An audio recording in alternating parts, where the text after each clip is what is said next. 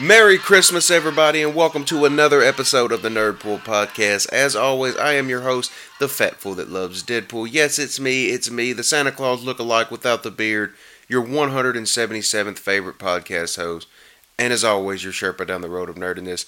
And on today's episode, we're going to be reading one of the best Christmas stories of all time, How the Grinch Stole Christmas, written by Dr. Seuss. This was a book that was made into two feature-length movies, one a 30-minute animation that was narrated, and the Grinch was voiced by Boris Karloff, and a movie featuring Jim Carrey as the Grinch with narration by Anthony Hopkins. I am neither Anthony Hopkins nor Boris Karloff, but today I will be reading the story of How the Grinch Stole Christmas, doing the voices as best I can, just hopefully giving you a little bit of cheer and doing a little bit of commentary as I go along with this, simply because I love the original animated movie so much, and I'm going to give just my little takes on the movie and the book as it goes along, and that's what this episode is going to be. I hope you enjoy it, so let's jump right in, grab your grand hooses and your bamboozles and your whizzles and your jizzles and your dizzles, and let's jump in and let's celebrate the true meaning of Christmas with the Grinch and all the Who's down in Whoville, and of course the dog Max, as we now read How the Grinch Stole Christmas, written by the famous Dr. Seuss. Let me get in my zone. Every Who down in Whoville liked Christmas a lot, but the Grinch, who lived just north of Whoville, did not. The Grinch hated Christmas, the whole Christmas season. Now people don't ask why. No one quite knows the reason. If you watch the movie that Jim Carrey was in, it was because he was adopted by some Whos, and basically they picked on him and they bullied him and made him hate Whoville and Christmas. Now, if you watch the movie or if you read the story, we're going to say that basically I don't think that it's he hated Christmas. I think he just hated the Whos because of the way that they were. But as you can tell, the story goes on. We're going to keep going. It could be his head wasn't screwed on just right. It could be perhaps his shoes were too tight. Now, again, this is a children's book, but your shoes being too tight, is that going to make you hate Christmas?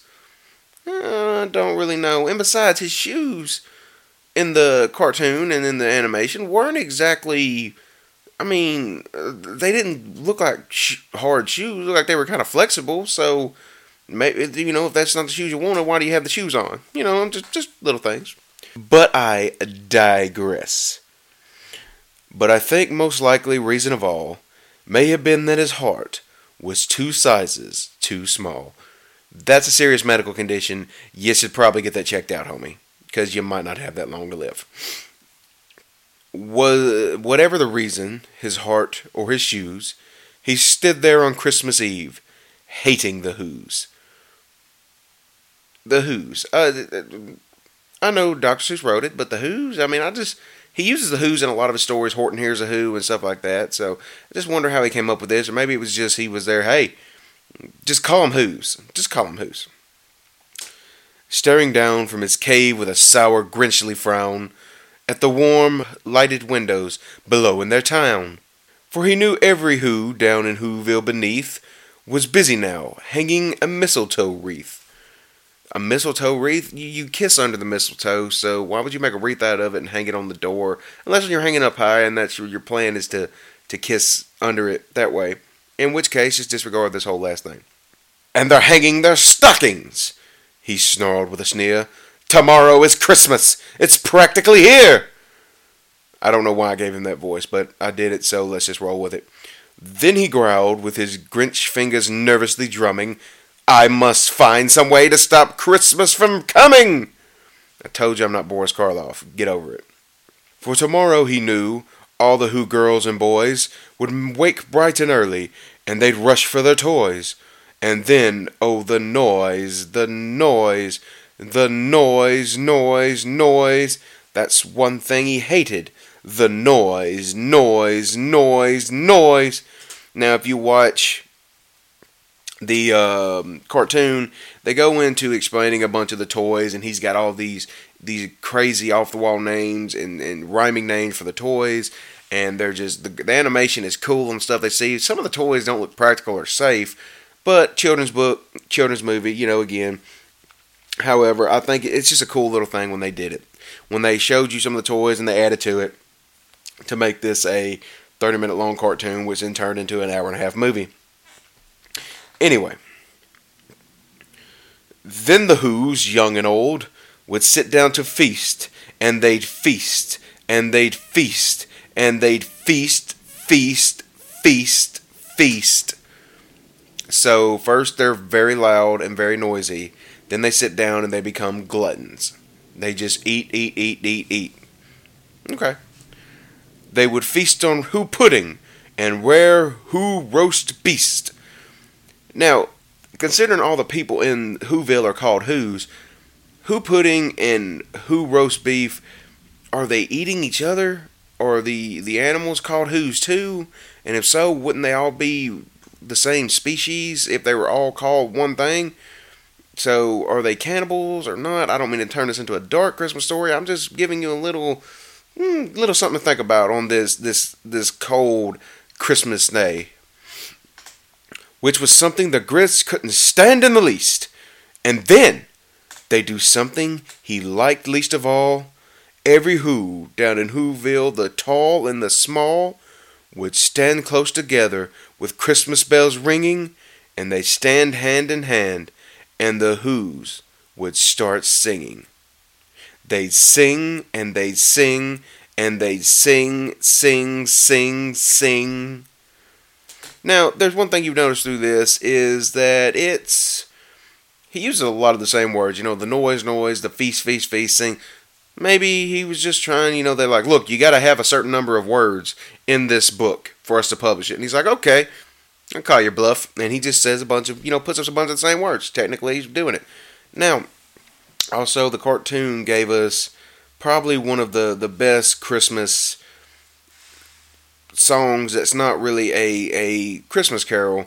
And that is the Who's singing about Christmas, which you heard at the beginning of the podcast. And something that it brings a warm memory to my heart. It brings something out in me from when I was a child, and watching this movie with my parents and my brothers and sisters and everything, and just you know, it's just that warm, nostalgic feeling that I love so much, because I really do truly love How the Grinch Stole Christmas. I love Christmas time, and that song right there it's like the Charlie Brown Christmas. It just hits you. Something that every year I have to hear and I have to be a part of. You know, it just when I was a child and all of that. That just love of Christmas that comes with it. Now back to the story. And the more the Grinch thought of this Who Christmas sing, the more the Grinch thought, I must stop this whole thing. Why, for 53 years I put up with this now. I must stop this Christmas from coming. But how? Then he got an idea. An awful idea. The Grinch got a wonderful, awful idea. The cartoon has an iconic shot of the Grinch grin that comes when he gets this idea that looks kind of pervy. I'm just going to say it. It looks kind of, you know, it's meant to be disturbing. It's meant to be this look of his pure joy, but also terror that he's going to give. And I think it comes across if you've seen this, which I'm pretty sure most of you have. But he has an idea. What will it be? Let's find out right now. Shall we? Yeah, that's right. I can rhyme too. I know just what to do. The Grinch laughed in his throat as he made a quick Santa Claus hat and a coat. And he chuckled and clucked. What a great Grinchy trick. With this coat and this hat, I'll look just like Saint Nick. Not really. You're green. You have no beard. You're not really fat and jolly. You just have a red shirt and a red hat with some cotton put on it. But hey, you know what? Who am I? All I need is a reindeer. The Grinch looked around, but since reindeer were scarce, there was none to be found. Did that stop the old Grinch? No. The Grinch simply said, "If I can't find a reindeer, I'll make one instead." So he called his dog Max, and he took some red thread, and he tied a big horn on the top of his head. This poor dog is loyal to this man who beats him, who treats him wrong. Maybe he loves this dog all through the year, I don't know. But here he ties this big horn to his head and forces him to pull this gigantic sleigh with him on it. One dog who's in the book and in the TV shows and in the movies are all portrayed to be a tiny, medium-sized dog. This poor dog. Somebody needs to call the Humane Society or something, because this is just ridiculous. So they don't have Humane Society in Whoville? Anyway, poor Max. Just saying. Then he loaded some bags and some old empty sacks on a ramshackle sleigh and hitched up old Max. Then the Grinch said, "Get up!" I don't know if that was supposed to be giddy up, but it said get up. G-I-D-D-A-P. And the sleigh started down towards the home where the Whos lay a snooze in their town. So he's going down to burglarize everybody in the town. Everybody. Nobody is safe from him. All their windows were dark, quiet, snow filled the air. All the Whos were all dreaming, sweet dreams without care. When he came to the first little house on the square, "This is stop number one," the old Grinchy Claus hissed. We're calling him Grinchy Claus now, apparently, because he put on this hat and this coat. And he climbed to the roof, empty bags in the fist. Then he slid down the chimney. A rather tight pinch. But if Santa could do it, so could the Grinch. Why didn't he just go to the door or the window? I know you're trying to do the whole Santa thing, but I mean, what if you got stuck? Which then you do actually get stuck, and then he unsticks himself. And he went down the most awkward way possible. Instead of going down feet first, or even taking a chance of going head first, he went down sideways, feet all tangled up, crawling down and stuff. Just I don't understand why you did it that way. Anyway, then he stuck his head out of the fireplace flue. Fireplace flue. Or flow? Because this next part don't rhyme. Were all the Who stockings all hung in a row? "These stockings," he grinned, "are the first thing to go." Then he slithered and slunk, with a smile most unpleasant, around the whole room, and took every present. Pop guns and bicycles, roller skates and drums, checkerboards, tricycles, popcorns and plums. He stuffed them in bags, then the Grinch very nimbly stuffed all the bags, one by one, up the chimney. So he took everything, and instead of, again, putting it out the door or putting it out the window, he threw it all up the chimney. How did he get all this up the chimney? What if all of it got stuck? How's he going to get back up? I mean, do the Whos just have incredible security systems on their houses or something? I mean, maybe their ADT's on point. Who DT? Anyway, then he slunk to the icebox. What is slunk? How do you slunk to anything? Slink, maybe, but what's slunk? I don't know what slunk is. That verb doesn't make any sense. He took the Who's feast. He took the Who pudding. He took the roast beast. He cleaned out their icebox as quick as a flash, while the Grinch even took the last can of Who hash. Now, are we talking hash like in potatoes and meat? Or are we talking hash about, the little gunja, which if you've seen some of these people and some of the ways they talk and some of the way they act, they might be on a little something, just get a little puff, puff, give. I don't know why I said that in that accent. Then he stuffed all the food up the chimney with glee. "And now," grinned the Grinch, "I'll stuff up the tree." Putting the tree up the chimney. How did he get all this stuff up there? He must have some serious strength to throw this stuff. And the Grinch grabbed the tree, and he started to shove, when he heard a small sound, like the coo of a dove. And he turned around fast and saw a small Who, little Cindy Lou who was not more than 2. The Grinch had been caught by this tiny Who daughter, who got out of bed for a cup of cold water. She stared at the Grinch and said, "Santa Claus, why? Why are you taking our Christmas tree? Why?" You like that voice, didn't you? Yeah, I could do voiceover work. Get at me, people. But you know that old Grinch was so smart and so slick, he thought up a lie, and he thought it up quick. "Why, my sweet tot," he faked Santa Claus lied, "there's a light on this tree that won't light on one side. So I'm taking it home to my workshop, my dear. I'll fix it up there, then I'll bring it back here." And instead of asking, "Hey Santa, where's your beard? Hey Santa, why do you not look like Santa Claus? Hey Santa, why is everything in the house gone?" She's two, but, you know, she's just, okay, I'll believe it. And his fib fooled the child. Then he patted her head and got her a drink and sent her to bed. He's not a terrible guy, you see. The little girl wanted a drink of water. So what did he do? He patted her on the head and he got her a drink of water and he put her back in bed. Granted, he just stole everything in the house, but, you know, I mean, he's not a terrible guy. He went to the chimney and stuffed up the tree. Then the last thing he took was the log for the fire. Then he went up the chimney himself, the old liar. On their walls he left nothing but hooks and some wire, and the one speck of food that he left in the house was a crumb that was even too small for a mouse. You gotta be a petty, special kind of petty to take the mouse crumb. I mean, in the cartoon he takes the mouse crumb. You gotta be a special kind of petty to take the crumb from the mouse, okay? I mean, I'm just saying. Then he did the same thing to the other Who's houses, leaving crumbs much too small for the other Who's mouses.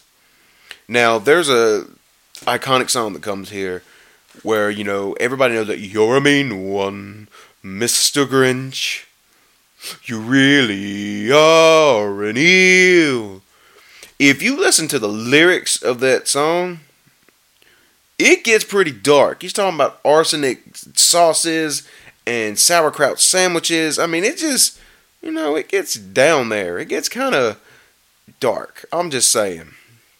Just listen to the word sometime. It was 4:15 dawn, and all the Who's stood abed. All the Who's still a snooze when he packed up his sled.